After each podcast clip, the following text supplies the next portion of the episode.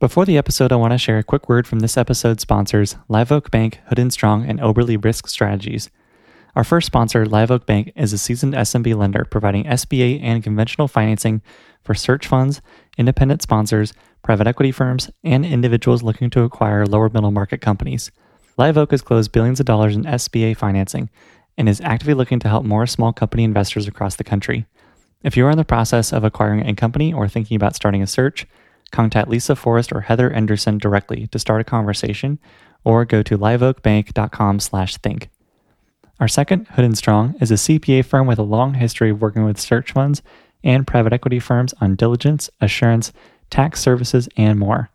Hood and Strong is highly skilled in working with search funds, providing quality of earnings and due diligence services during the search, along with assurance and tax services post-acquisition. They offer a unique way to approach acquisition diligence and manage costs effectively. To learn more about how Hood and Strong can help your search, acquisition, and beyond, please email one of their partners, Jerry Joe at jzhou at hoodstrong dot com. And our third sponsor, Oberle Risk Strategies, is the leading specialty insurance brokerage catering to search funds and the broader E T A community, providing complimentary due diligence assessments of the target company's commercial insurance and employee benefits programs. Over the past decade, August Felker and his team have engaged with hundreds of searchers to provide due diligence and ultimately place the most competitive insurance program at closing. Given August's experience as a searcher himself, he and his team understand all that goes into buying a business and pride themselves on making the insurance portion of closing seamless and hassle-free. If you are under L O I, please reach out to August to learn more about how Oberle can help with insurance due diligence at oberle dash risk dot com, or reach out to August directly at august.felker at oberle dash risk dot com. And now to the episode. Hello and welcome, everyone. I'm Alex Bridgman, and this is Think Like an Owner. This show seeks out conversations with business owners and private investors to learn how to acquire and run small companies, with a special focus on search funds, micro-private equity, and small company operations. You can learn more at alexbridgman.com slash podcast and follow me on Twitter at aebridgman. And if you like the show, please leave a review and tell a friend to help more folks find Think Like an Owner. I'm also the founder of The Operator's Handbook, a print publication where small company operators share their insights and ideas for building more effective and profitable companies. Articles focus on process improvement, sales, hiring and training, managing culture, and all responsibilities within operating a small company. If you run a small business and are looking for new ways to grow and improve, subscribe today and join your peers in the endless pursuit of better at the operators handbook dot com. Think Like an Owner has teamed up with the podcast app Clever F M to provide show-specific features like searchability, sorting episodes by tags, episode transcripts, and the ability to highlight and annotate episodes. Do us a favor and download Clever F M on Apple or Android, and tell us what you think and what other features you'd like to see.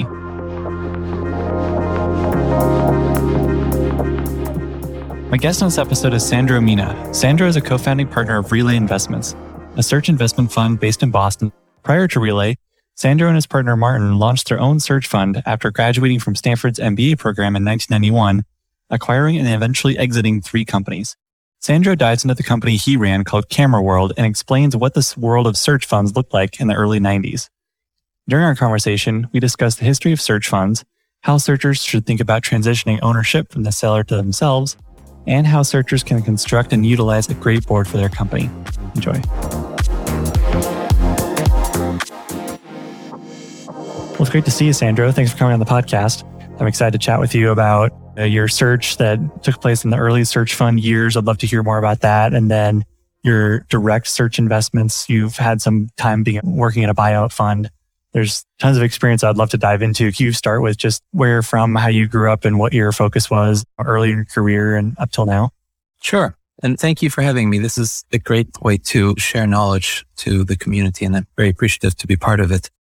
I'm actually from Europe originally. I was born in Stockholm, Sweden, and grew up in mostly Scandinavia. However, in the English system, so I went to Anglo-American schools in those early days, and then my family moved to Italy when I was a teenager, and I spent my middle and high school years in a German school in Italy, where I also graduated with a, it was actually a European baccalaureate, similar to the French baccalaureate, but with some German twists. It was all part of the E U system, which was in its early days still at that time. Decided I wanted to come back to the, the English system in terms of level of education, and decided on Imperial College in London, which is a an M I T equivalent. It's the it's it's probably the, the best school for engineering and computing and all those types of subjects in Europe. I spent three years in the U K studying computer engineering, and when I graduated, I was lucky enough to get a job with the United Nations in Geneva, with their working very closely on their computer systems. I would say a high-profile job, but a very stressful job, in that the entire United Nations system in Europe, which covered organizations like the World Health Organization, the High Commission of Refugees, the Labor Organization, amongst others, they, their computer systems were all tied into us. And whenever there was a, an issue with the computers, there were two or three of us called duty officers, and we would have a device that would go off whenever, typically in the middle of the night, letting us know that there was a problem, and we'd have to rush into the office and try to fix it and restart the computers. And, and so generally high profile, but being in an exciting place as a first job, but also a, a very stressful type of, of a job in a lovely location. Geneva is just an incredible city. I could only do that for three years. And after three years, it was, it was just getting too much. I ended up applying for a job with, with an American company with, with a, its head office in Zurich, Switzerland, its European head office in Zurich, Switzerland. And, and this time I, I was trying to move away from the programming side of things. And so this next job of mine was more on the systems engineering. I was the sales support. So the salespeople would go out selling products in the computer space. So these were disk drives and tape drives that attached to large mainframe computers. And my job was to explain how the, the devices worked. I was well paid. I was enjoying my, my job there. And I had a very close friend who had also gone to Imperial College and had spent a couple of years at Bain in Munich, as in the early days of Bain. And at some point he reached out and said, had I given any thoughts to business school, which I, I had to some extent, but not really in the three to five years, in the most recent three to five years at that point. And he was telling me that the other people at Bain were adamant that he should go and that he should apply to Stanford. This was at a time when there was no internet, and I had heard about Harvard Business School, but I did not know much about any other business schools. But I trusted him and the advice of the higher ups at Bain that it was a good school. We both were big skiers, and so we were told that there was some good skiing nearby.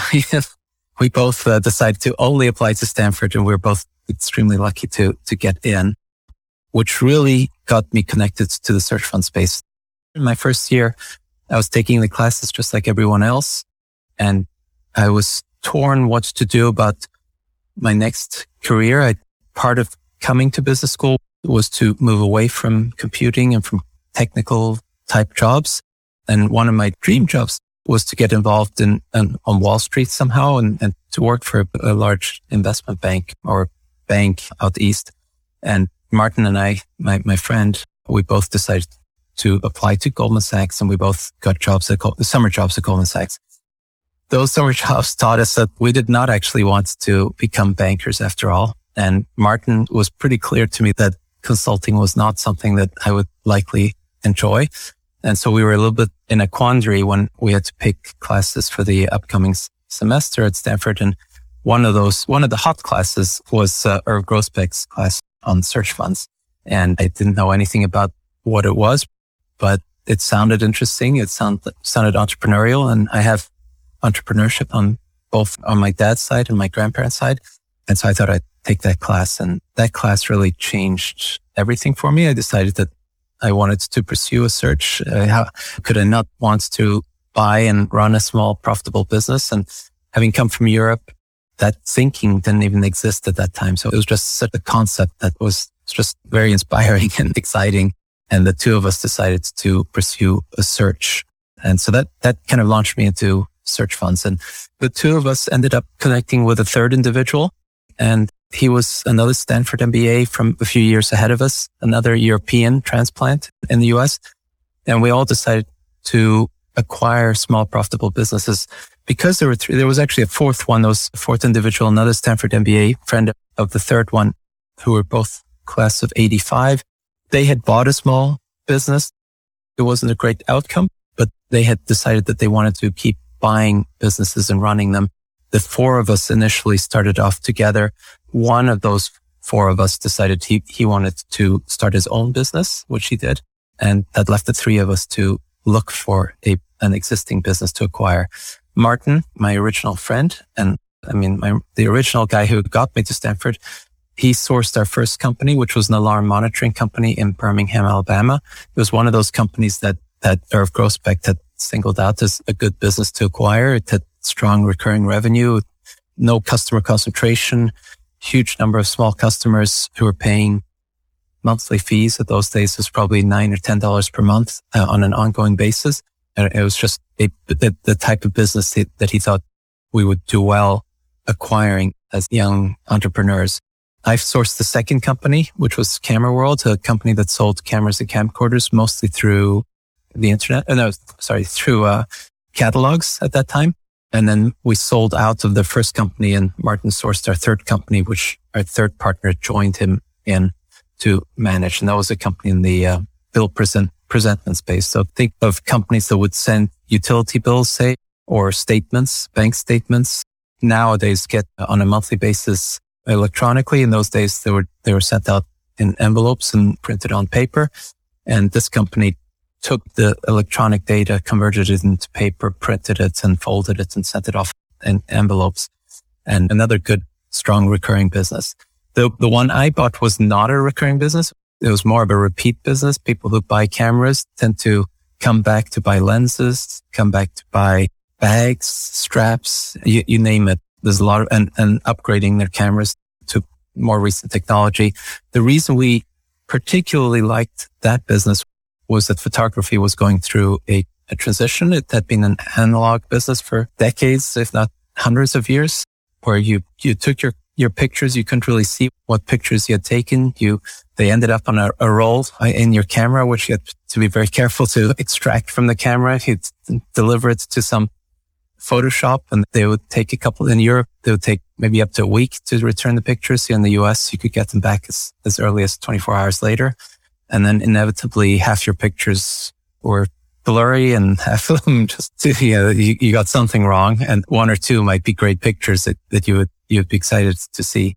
But while I was at Stanford, one of our classmates had shown us a very basic rudimentary digital camera that opened my eyes to this new technology. Of course, I, I had more of a electronic or, or engineering bent to me. So I just thought that be, being able to see your pictures before you develop them or before you print them and being able to delete them and, and have the ability to keep, keep taking pictures and more pictures and just seemed like such, such a great novelty. That now that was two, three years before we bought Camera World.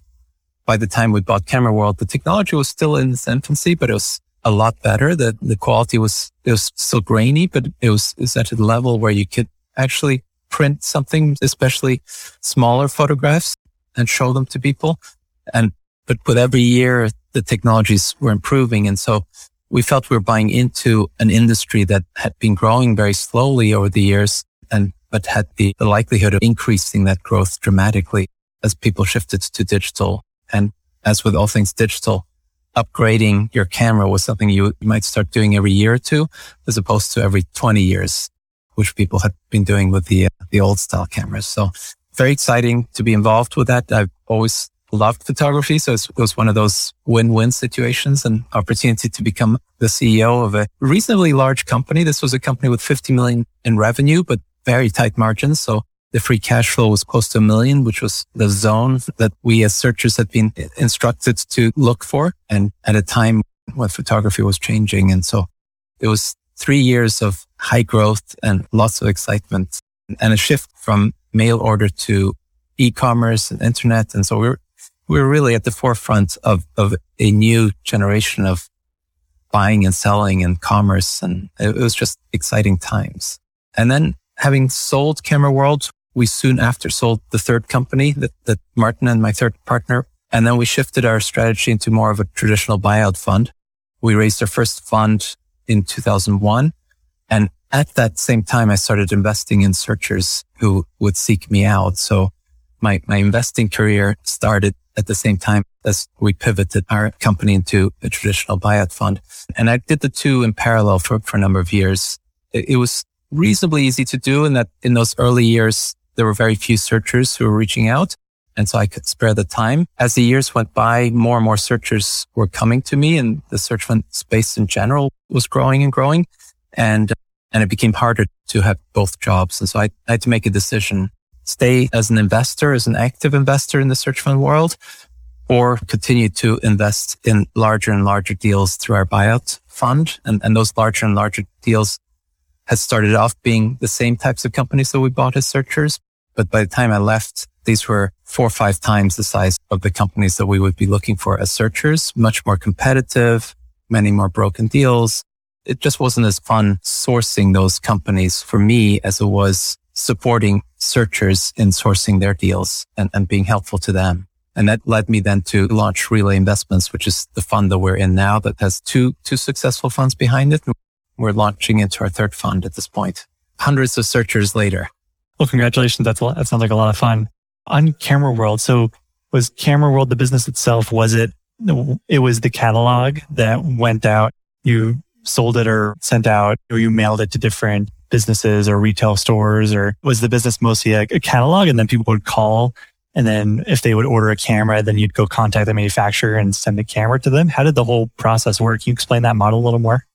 It was actually more basic than that. They didn't actually have a catalog. One of the, the value adds that we saw going in was adding a catalog, but the way that they solicited business was they would take ads in the back of magazines, and the key magazines back then, maybe they're still around now, Popular Photography and Peterson Photographic. I still remember the names of the magazines themselves. And they, they would be at the back of those magazines with maybe ten, fifteen, twenty pages of no, no prices. There would be camera after camera, and it would be call for price because they couldn't advertise the lower prices that they were charging In, in order to get the advertising dollars from the photography companies. And they needed those advertising dollars to have all those pages of ads. So it, it was a very interesting space. Camera World was one of the, the few companies that had a great reputation in that industry.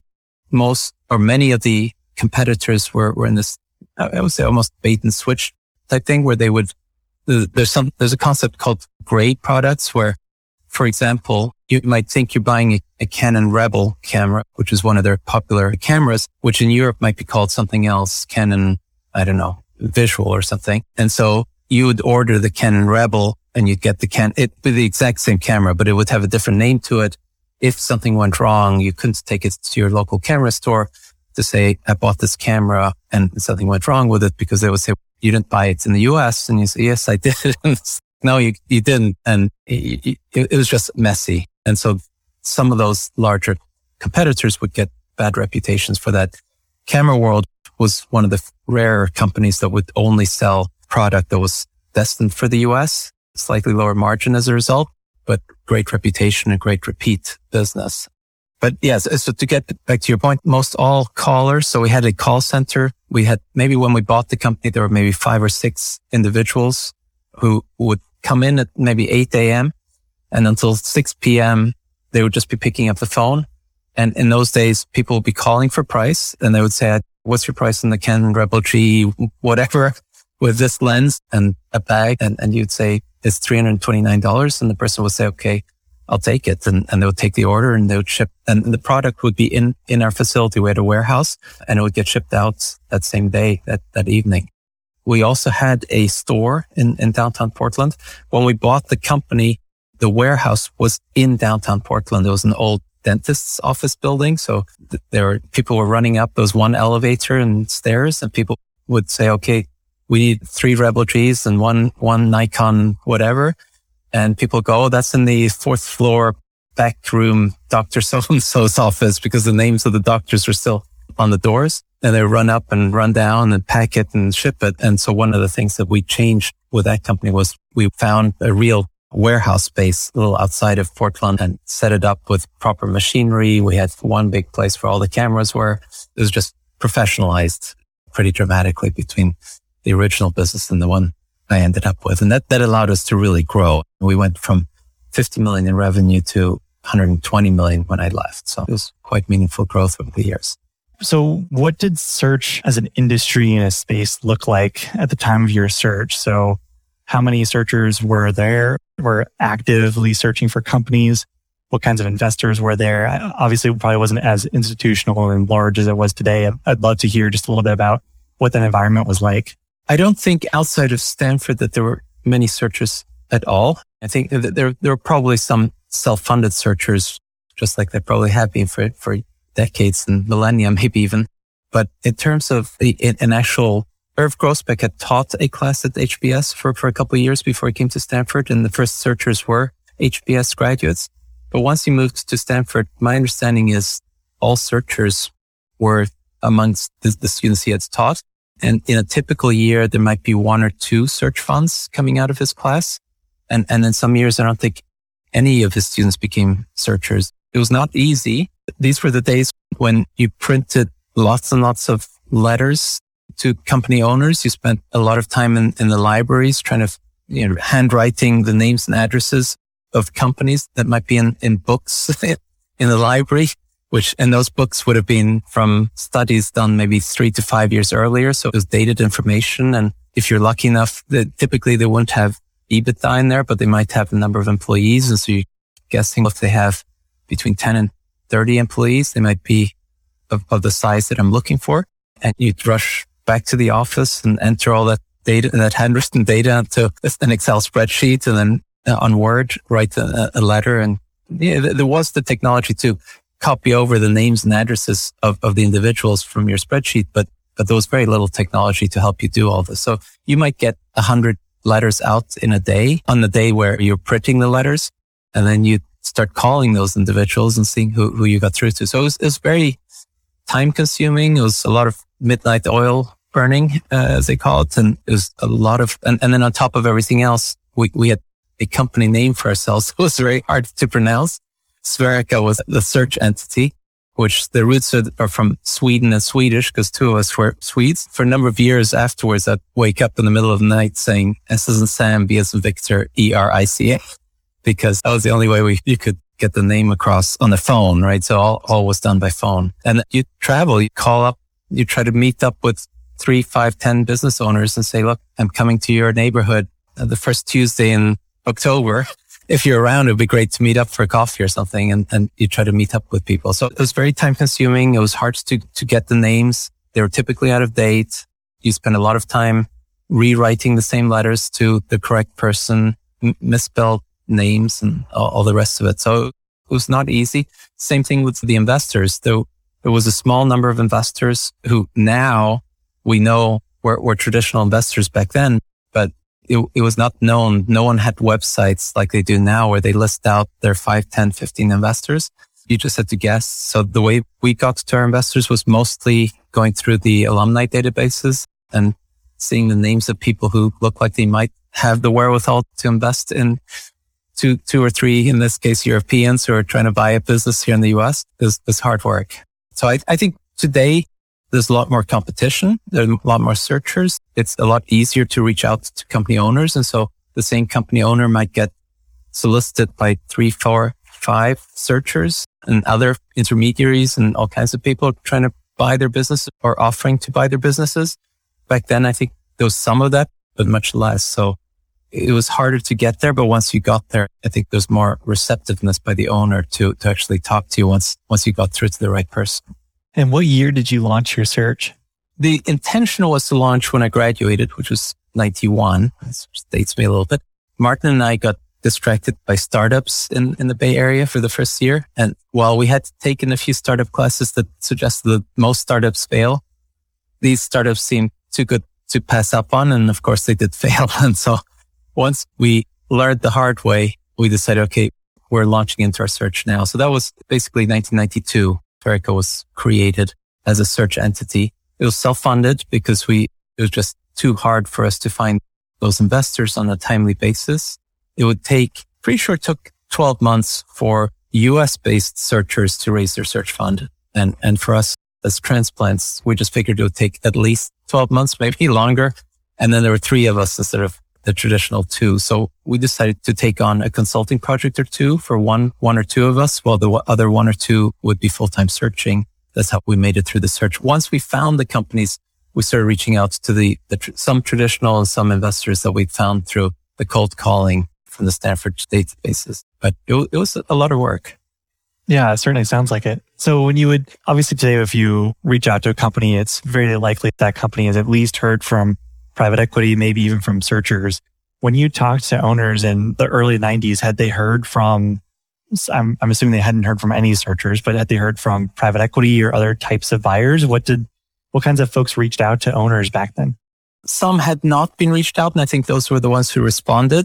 And the ones who did not respond were, were ones who had received, I think, more from brokers than anything else. I, I don't think many private equity funds were fishing in, in our pond. These were too small and too messy businesses for, for private equity. Even now, doesn't really come into the space where the searchers are, un- unless they're looking to buy, looking to acquire an add-on investment. But generally, private equity has come down market, so they're often the buyers of our searchers' companies, but they were rarely approaching these business owners. More likely it would be a competitor that they might be uh, selling to, or just a son or daughter or someone within the firm buying them out over many years. So it was when Irv Grousbeck taught us, his feeling was that there was no real alternative for a lot of people to get some liquidity from their businesses, and that we would present them with a unique opportunity to keep the business going, maybe build and grow it into something larger than they had created, while also paying them a reasonable price. Not maybe not the highest price they could get, but a reasonable price. And, and I think that holds true now too. I think the valuations were lower back then, but where back then we were typically buying it four or five times, and now searchers might be buying it five to six times. It hasn't gone up as dramatically as the valuations when our searchers exit. When we exited, the hope was to get six to eight times, and now I now we're sometimes seeing fourteen to sixteen times EBITDA. So dramatically higher exit prices than anything we would have even imagined back then. Yeah, certainly. No kidding.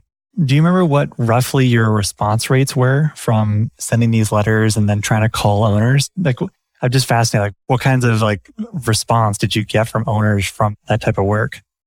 More or less, I believe for every hundred letters we would send out, we might talk to three to four, typically admins. Very rare that we actually get through to the company owner. And out of those three to four people we spoke to, we might be lucky if we, we got through to one. one seller. So it's really a grind. Now you can send out a thousand emails, and y- yes, you have to get the data and put it into Outlook and, and then create some sort of a larger account. And you click the send button and you're sending off as many emails as you want, and you can resend them and you can add, not sure if you saw this email, but so just resend. Yeah, all those things are pretty easy. Back then it was, you, you had to buy the paper, you had to get the toner, the toner would run out, you know, the printers were not as good as they are now, they would break, and you know, there was a lot of moving and tackling just to get these letters out, and, and then to keep track of who you had called. And, and then you'd get, sometimes we would always encourage people to call us. We didn't get many inbounds, but every now and then you'd get an inbound, and then you'd be scrambling. The person thought they were the, the sole recipient, and you had sent this letter because you tried to make these letters sound like the, the individual was the only person. You've been tracking this person, this company, and I want to buy your business and I love the industry you're in.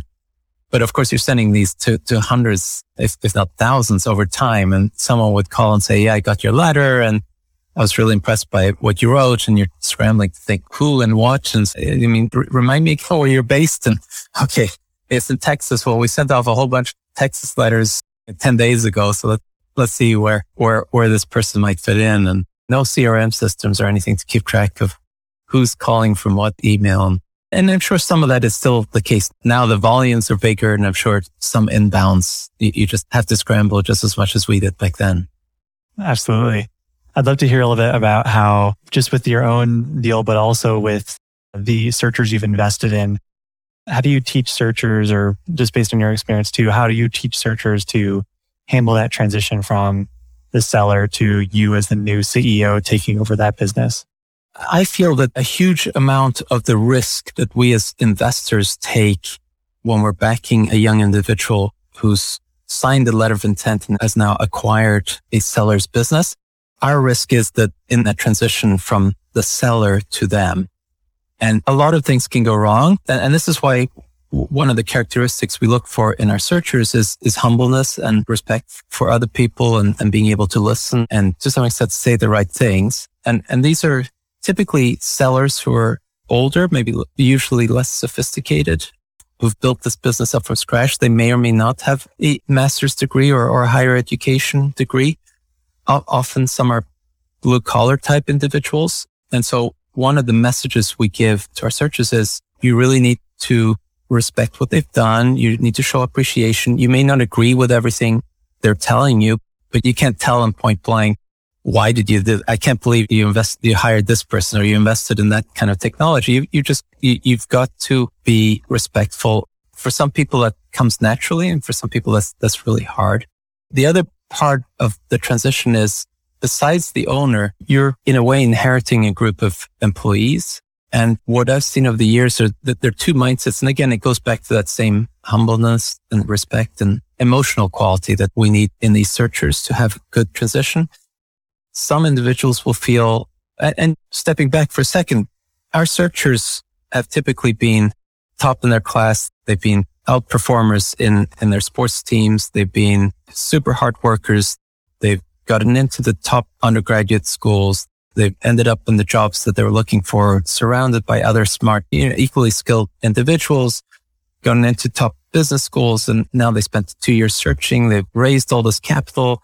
They're riding a high. And now they've got a group of employees, some of whom may not have graduated from high school, but they're important pieces of the pie. They, they know what they're doing. The business that, that we've acquired depended on their passion and their support and their work over the years leading up to it. And, and so sometimes there's a, a lack of understanding. It's, it's almost like two different cultures that either you learn to adapt and live with each other, or you just, there's a culture clash. And that's where you can have high turnover of staff. People just don't understand what's going on. They came to the small family business because the owner, and now there are these individuals who are talking a foreign language. I mean, it sounds like it's English, but they're talking about profits. They're talking about EBITDA. They're talking about cash flow. They're talking about costs. And all I know is answering the phone and, and sending off a fax, because that's what I've been told to do, instead of an email to certain suppliers or vendors, wh- whatever it is, right? So the transition can go wrong so quickly if the, the searcher, C- now C E Os, are not prepared properly to come into it with that type of understanding. And, and so in about ten percent, ten, maybe even fifteen percent of cases, ultimately the, the C E O doesn't get there. Then it's not just the interactions with the employees. It's not just the interactions with the seller. It can be in different areas, but it can also be in communication with investors. It can be in communication with the board, but ten to fifteen percent of cases, the C E O is asked to leave. I think some of those can be avoided by, by just being better prepared on both sides. But there is a, a growing community of coaches out there, executive coaches, who, when I'm on the board, and we've had a few situations where things weren't working out, before taking the drastic step of asking someone to leave, we'll, we will bring in a coach, and we will, again, as with everything else, some people are more amenable to it and recognize that they can learn and, and improve, and others won't really dive in and, and work with a coach to improve. And, and often it's areas that are hard to improve. If some of us, it's hard to teach an old dog new tricks, right? And, and these are not old dogs, but, but they're dogs who, dog quote unquote, in quotes, who have been taught a certain way and now having, are having to adapt or having to recognize that the way they say things might not be understood the same way as they've always been understood up until now. And so there's this certain type of personality that is required to have that successful transition. And I think that is where some of our loss, they, there's a small percentage of companies that ultimately return less than capital. I would wager that a meaningful percentage of those are tied to a poor transition from the seller to the searchers. You mentioned boards a little bit earlier too. I'd be curious to hear more about how you coach or you teach searchers to construct, but also use their board as a group that you can bounce ideas off of or get feedback from on your performance, or this, these, especially in these transition points where things are a little bit more delicate. how should searchers think about constructing and then using a board of directors or a board of investors? So the board, to a large extent, other than that successful transition, the other huge important piece of the pie here is your board. The, the whole premise with the search fund industry is you don't have a lot of experience and expertise in building and growing a small profitable business. And so you do need a team of advisors, and, and that's your board in this case. And that goes back to when you raise your search, you're typically restricted to your investors when you're picking your board members. You need to think about your board already when, when you're picking your investors, and that you want investors who have capacity to join boards. You want investors who have different skill sets, different expertise than you do, and that can be helpful to you when you acquire a business. And, and because you don't know which com- what type of a company you're going to end up with, you're going to want a reasonably diverse group of investors who have those different skill sets, so that when you home in on a business that you end up acquiring, you have a group of individuals within your investor group that can help you forward. So critical is you're looking for an individual on your board who is in your investor group, who has the capacity, who recognizes that this is not a four times a year job. This is an ongoing sounding board, high intensity, typically for the first three, six, nine months until you, the searcher, are reasonably comfortable with what you're doing and, and feel less of need for the, hey, this happened, what, what do I do? Uh, which could be a month after the board meeting or two months after the board meeting. And individuals who are going to stay with you through thick and thin. I just had a conversation the other day with another investor in our community who was complaining about the fact that there are investors out there who will join boards, but the minute things are not going, th- this looks like this company is going to end up as a one times or maybe half times uh, our money as opposed to a three to five times. I don't want to be part of it. I, I don't want to waste waste my precious time helping a company exit at a mediocre outcome. So you really want people who are going to stick with you through thick and thin, who's going to view you as a, a true partner, and, and you need to view them as a true partner, and you need to be transparent with them. You need to be open and sharing, just the same way that you're hope you, you're expecting them to be available for you pretty much any time of any day in the month, which is not always so easy. So that is, as our industry grows, one of the areas of scarcity is good board members. And, and so it is critical for these searchers to make sure they have done a lot of diligence on us as investors to make sure that they have enough people in their investor group who can act as those board members for the time when they do find a business. And what are some effective ways that searchers can conduct that due diligence on board members? I, I assume part of it is simply just calling other searchers who that person has been on the board of. But are there some other ways perhaps that are also effective at getting a sense for if this board member is going to be with me, even if it's not necessarily going that well? I think the best way is to talk to other searchers who've been through it. And the more, the merrier.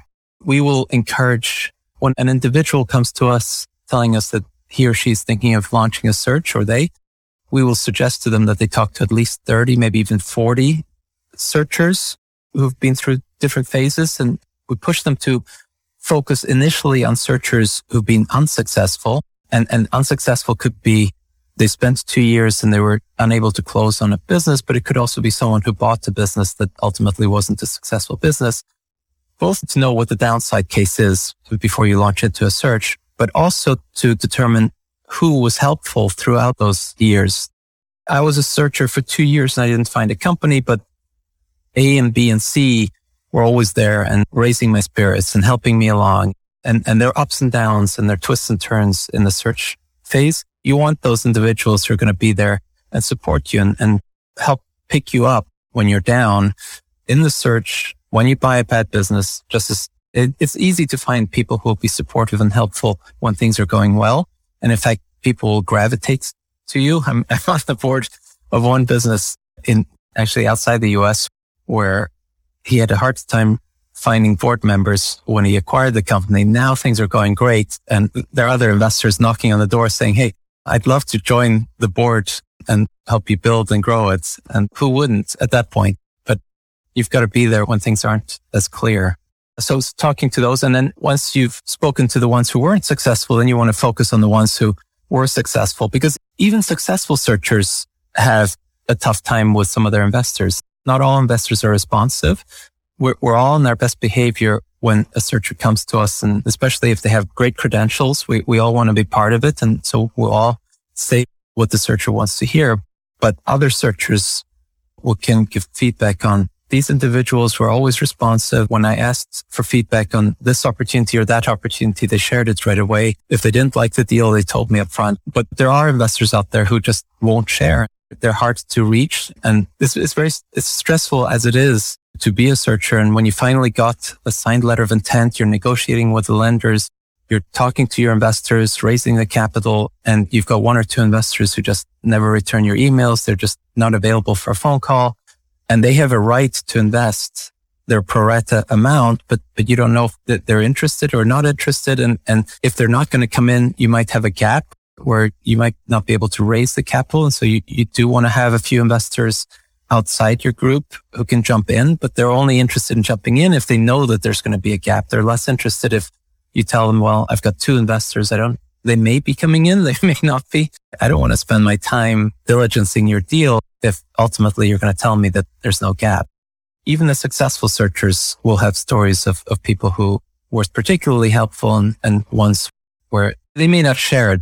But if you talk to enough people and you keep hearing the same people who were helpful, you, you can get a sense for who might not be as helpful. Yeah, certainly. Absolutely. Moving into some closing questions. What college class would you teach if it could be about any subject you wanted? In addition to photography and search funds, one of my passions is, is really on renewable energy. And so I, I think if I were to teach a class on, on something, so there's so many people teaching search funds and there's so many people teaching photography or a much better skill than me. But I would probably want to try to inspire people to be more earth friendly and, and think about the environment more. And we're all aware of the problems, but many of us don't really know how we can change our habits. And ultimately, each of us has to change our own habits for the, the world as a whole to change its habits. We, we can't always hope that others will do that and, and we can be dragged along and, and be part of an ongoing world. So I think that would be a class that I would want to dig in on and find ways to inspire people to be more earth friendly.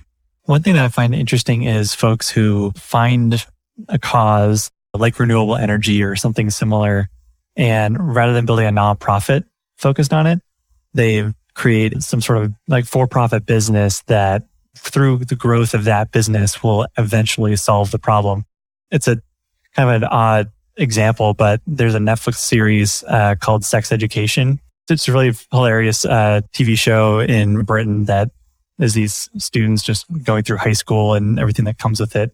But there's actually some academic paper that came out recently that showed that the show had had positive impacts on sex education among teenagers. And that was part of the mission of creating the show, was to broaden sex education among teenagers.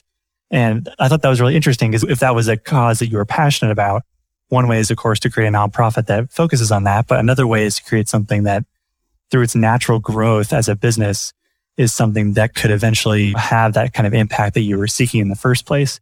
Have you thought about something like that for renewable energy, whether it's a business or book or something that through its own existence could help perpetuate renewable energy and help talented people get into the space? I'm not a startup kind of individual, but, but generally, I do think you're right. I think that for-profit sometimes can achieve things faster and, and maybe better generally than nonprofits often can. Although having said that, I am a big believer in nonprofits as well and getting, inspiring young individuals to push certain causes. Yeah, certainly. What's a strongly held belief you've changed your mind on? I've always been a big believer that people need to be face-to-face, and to the point where Relay has always been a, everyone had to be here. In fact, when we were hiring, until very recently, all our hiring was, had to be here in Boston. The individuals we brought in had to be comfortable moving here and living here and coming in on a daily basis. Now, I, I still think face-to-face is important, but I don't think you can live without it. The, the other area related to that is our searchers have always been told, once you buy your business, are you going to move to where the company's based? Are you going to, you're going to become part of that environment? And now it's turning out that you, you really don't need to be there. You you can have remote companies and remote workforces, and they, they can do just as well. An example of that is is one of our companies. The searcher was based in California. The company's based here in Rhode Island. It was very important to us that he move. And then, of course, COVID happened and everything else happened. And the company had a remote workforce, and, and we were pushing him to create a head office and to create a presence. And, and then all that evaporated. And now he's building this great, fast-growing business, and there's no head office. He's still based in California. That, I would say, is one of my core beliefs that, that got shattered as part of this whole pandemic. That's a cool realization too, because it allows you to hire people from anywhere. That's pretty cool. What's the best business you've ever seen? Camera World. It would be hard for me not to. I, I loved every part of it. I had such a fun time. Portland, of course, is such a great city. It was one of these rare opportunities, at least rare for me, opportunities to make a difference, to take an existing strong business and build it into something much, much larger. And there's so much low-hanging fruit to be proved. As I mentioned, their warehouse was downtown Portland, and it just didn't make any sense. It was on one-way streets, FedEx trucks that were delivering cameras and camcorders and you name it, blocking traffic, horns honking, and the phone people were on the phone taking orders, and a huge mess. And then being able to turn that into a more of a traditional professional business with offices, we, we the, the salespeople could walk over to the buyers. They could, there was more interaction. There was just going back to the pre-pandemic days, you could have face-to-face discussions. One of the areas that was always an issue when we bought the company was the buyers were on the first floor, the sellers were up on the fourth floor somewhere, and they would run out of certain cameras, the hot cameras, and they would be swearing or they'd be frustrated, and they'll have to tell people that, you know what, we don't have that in stock. And, and then they would keep on working, doing their other things. And, but they would be stu- stewing. Fast forward a year when we had everyone in the same place, they could walk over. Hey, what's going on? The person could say, well, this is what happened. They're on back order, but the truck was slowed down. And I don't know, at the port in Los Angeles, but you know what? Two days from now, the, the product will be here. And so then they could tell their customers, we're out of stock, but in two days it's going to be here. It's already on the truck, you know, that type of thing. Communication solves so many issues. There was much less tension, much less anger between people. People could vent more easily. People could explain what was going on. And usually there was a good reason for, for things. So, but long story short, I loved Camera World, loved everything about it. It was the first opportunity I had to manage a large and growing group of people. And it was just changed me forever, I think. Great business and great returns. Our, our investors were very blessed to be part of that, as we all were. That's wonderful. That's really cool to hear. Thank you, Sandro, so much for coming on the podcast. It's been so much fun to have you and to chat about your experience with Camera World and being in Portland, my hometown, uh, and then all your investments through Relay and constructing boards and all these other things. It's been so much fun to chat with you. So thank you for sharing some time. Thank you, Alex. This was great. I loved it. It was, it was fun and engaging, and I was very happy to be part of it. Thank you for listening. I hope you enjoyed today's episode. If you enjoyed the show, please consider leaving us a review and telling a friend to help more folks find Think Like an Owner. I also want to thank our show's sponsors, Live Oak Bank, Hood and Strong, and Oberle for their support. For full episode transcripts and more information, please visit our website at alex bridgman dot com slash podcast. And if you want to learn more about The Operator's Handbook, please visit us at the operators handbook dot com and join your peers in the endless pursuit of better.